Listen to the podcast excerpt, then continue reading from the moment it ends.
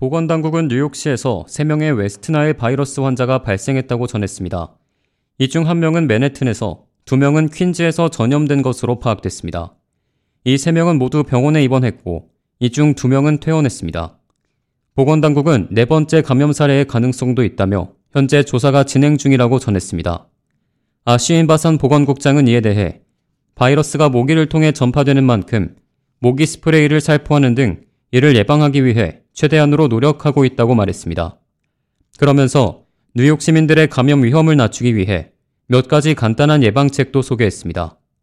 바산 보건국장은 웨스트나일 바이러스를 전파하는 모기 종류가 가장 활동적인 해질녘과 새벽 시간대에 모기 퇴치제를 사용할 것을 권장했고 또 모기가 쉽게 알을 깔 수 있기 때문에 야외에 물이 고여 있는 것을 방치해서는 안 된다고 설명했습니다.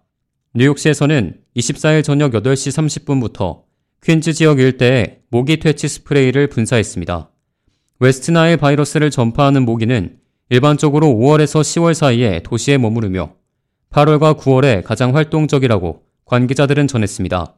5개 borough에 걸쳐 웨스트나일 바이러스의 양성 반응을 보인 모기는 총 569종에 달했습니다.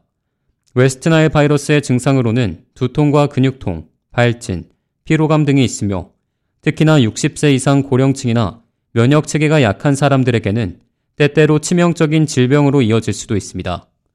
웨스트나일 바이러스는 감염 예방 백신도 따로 없기 때문에 애초에 모기에 물려 전파되는 경우를 줄이는 것밖에는 없다고 보건 관계자는 설명했습니다.